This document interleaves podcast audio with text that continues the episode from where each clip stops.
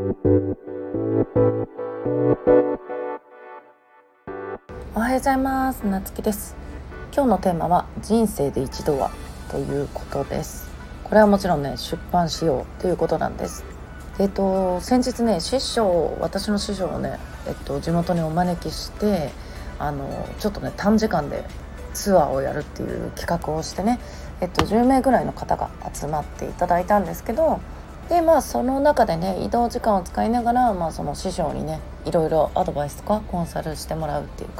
形のツアーでしたで、えーと、やはりその本をね出版を主にやってるんでその師匠がなのでまあほとんどがその書籍電子書籍に関するものだったりあの紙の本とかねそういうあの著者さんとかねそういう本についての話がやっぱりねほとんどになってくるんですよね。でやっぱりその昔からねその師匠の本をね読んでましたみたいな方とかもいて、まあ、やっぱりそういうの嬉しいと思うんですよね。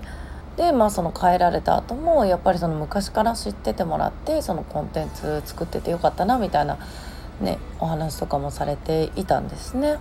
でまあこの電子書籍もなんかほんの少し前はねえっといや私なんかまだまだって言われる方がね、たくさんいらっしゃったんだけど本当に今はね起業家さんの中でも当たり前のように電子書籍はなんかまずとりあえず出すべきだ出した方がいいみたいなね流れがだいぶ広まってきて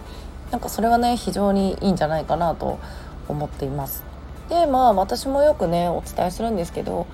まあその書く苦労なんだろうその書くのがねすごいハードル高く感じちゃう人もいるんだけどうんでも一回書いて一回でまとめて書いておくとね後の日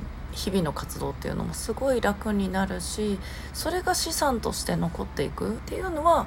まあ非常にねいいと思うんですよね。でまあ今後やっぱりどんどんね電子書籍もまだまだ増えてきて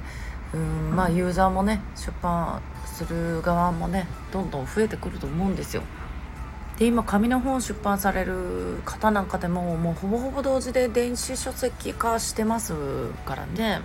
うん、で私はやっぱり最近だと紙の本が好きなんで、えーと、どちらかといえば紙の本を買いに行くことも多いですがまあでもやっぱりほっとちょっとした困りごととかあこれについて詳しく知りたいな、まあ、最近だったら睡眠かな。なんか睡眠のサイクルってどうなんかなとか